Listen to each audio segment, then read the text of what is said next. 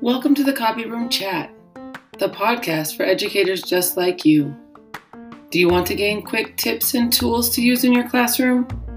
This podcast is brought to you by the Practical Teachers and hosted by me, Renee Hirano, and Amy Youngren. We are both educators and moms with 20 years of experience in education. Do you want to thrive, not just survive in your classroom? Then join us for a quick chat in the copy room.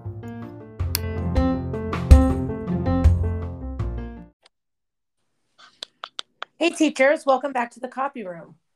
I am your host, Amy Youngren, along with Renee Hirano.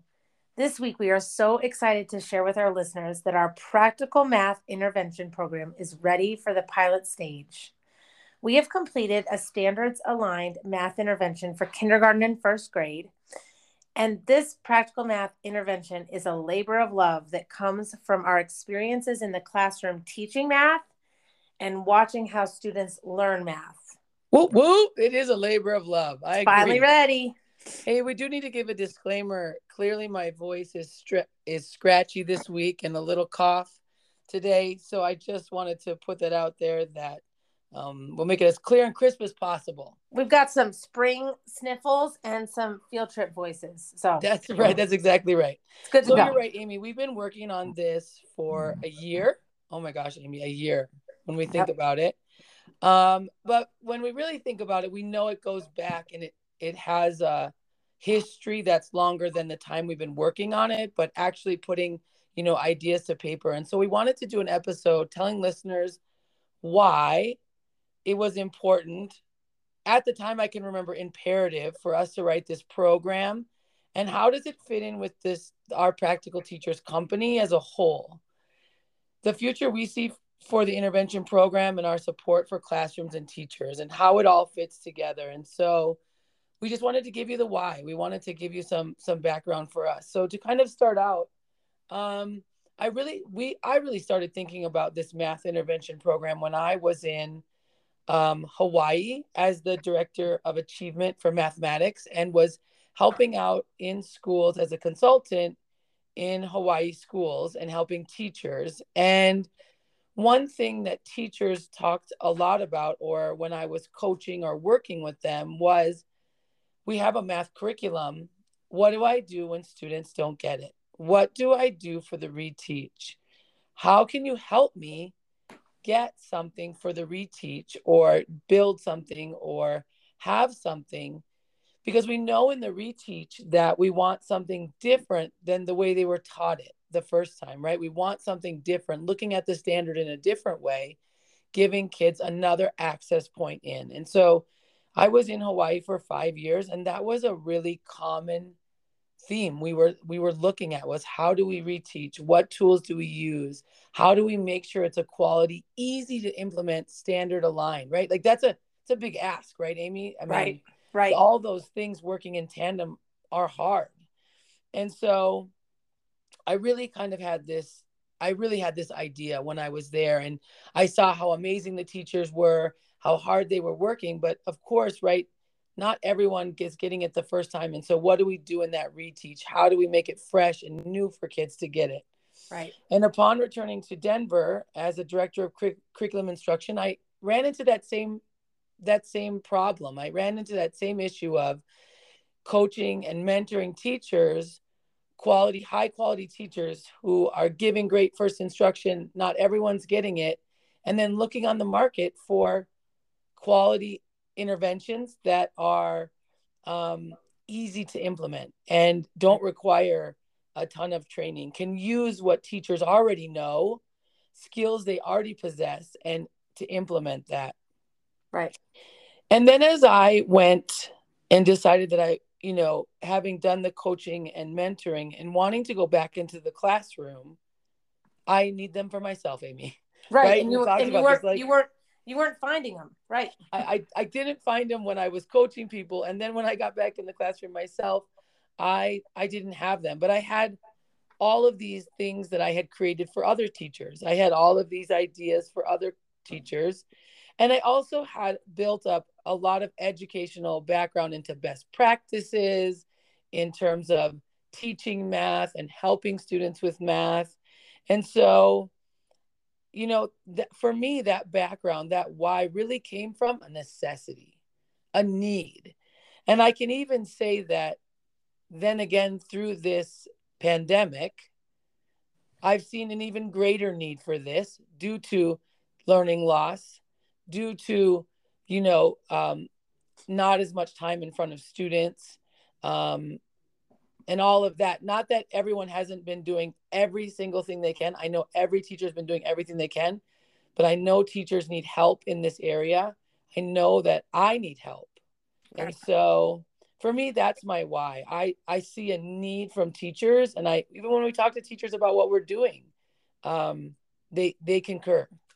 Well, and for me, I think for, for both of us, the pandemic, while, while the why came way before that, um, it was a turning point. I think uh, I'll just speak for myself. I was able to see more firsthand um, the learning loss or learning deficits or gaps um, mm. more firsthand when all of that happened in my own children and in others and just in the industry i was able it just became it just became more obvious and imperative i think you're and right imperative. i think i think you know we could we had all these thoughts it's not that we didn't need them before but we saw this oh the word's not crisis amy but we saw this need like yeah. right now we right. we can't wait anymore. Like we can't right. wait to see if someone else does it. Right we need to do it. Right. And i think i you know when i was it really it, it started way before but when my my own kids were brought home to learn in my home um, i started reflecting on what their school math journey has been. And um, what different programs they've been exposed to uh, what different schools you know how many different schools they've been and so different programs they've been exposed to different teachers because even if you're in the same school yeah. each year the teacher has a different take on it and then i uh, was homeschooling one of my students a bit as well and so experimenting with some of my um, own ideas and just getting to reflect on the successes and the challenges of that i think um, informed my why uh, a lot. And then also it, as a teacher and then as a parent watching my students teachers i just continued to see this real and you're right the the word is not crisis but a real need for authentic differentiation in math. And if we don't it's not always something that's that's supported for teachers but we're sure told a lot like make sure you're differentiating make sure you're touching all those different learning needs and but um a lot of times our new teachers aren't given any support about how to get that done in a classroom um, and so sometimes it falls falls in between the cracks so mm.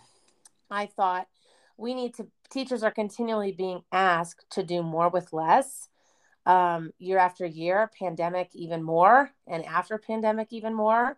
So i really you know decided we need to make this easy to implement yeah. um, for teachers. And um, you know so we're touching all kids learning needs but making it accessible to all teachers in all classrooms. Yeah. Yeah for sure. And i think you know something i didn't mention but i as you were talking it made me really realize also amy when i was in hawaii my only focus was math. And so i had all this time and energy where i was focused in on helping and really learning math and mm-hmm. really learning how to teach math and learning about the standards and learning about the best practices. But i think i i also was in this privileged position where all i was helping teachers with was math. And so i have this lens that i look at it through in terms of you know what is the best practices but i had 5 years to be solely focused on math everything i was doing all professional developments and so i you know i think it also kind of goes along with what you said what i was seeing means that I had access to this and some teachers did, but not everybody does. And so, right. how do we bring that to more people? Right, right. How do we bring that to more people and make it accessible, um, cost effective for classrooms and schools, and yep. easy to access um, for teachers of all levels. So I think that's that's kind of what what, what the catalyst for this was and then went into the creation of the program and all the unique components of it um, that's what drives the values behind the program so remind us a, a, little bit about those yeah and yeah why we created the way we did and so right. i think what you always what you've said and we've really we try to stay focused on when we're in we're in creation phase is ease of implementation. How how can we make it the easiest possible? Um, so someone can plug and play someone can use this. You know the goal of this is to have small group intervention with reteaching for students right? So we need it to be something that can fit in a small time slot so we definitely use the cycle of instruction or that gradual release of responsibility so it's like an i do you do we do right the teacher's modeling something students are practicing and then we're assessing them um, as one of the components and i think that's a key part of you know, when we learn, we have to model it, let students practice, and then assess them to see, okay, got it, don't got it. Right. Right.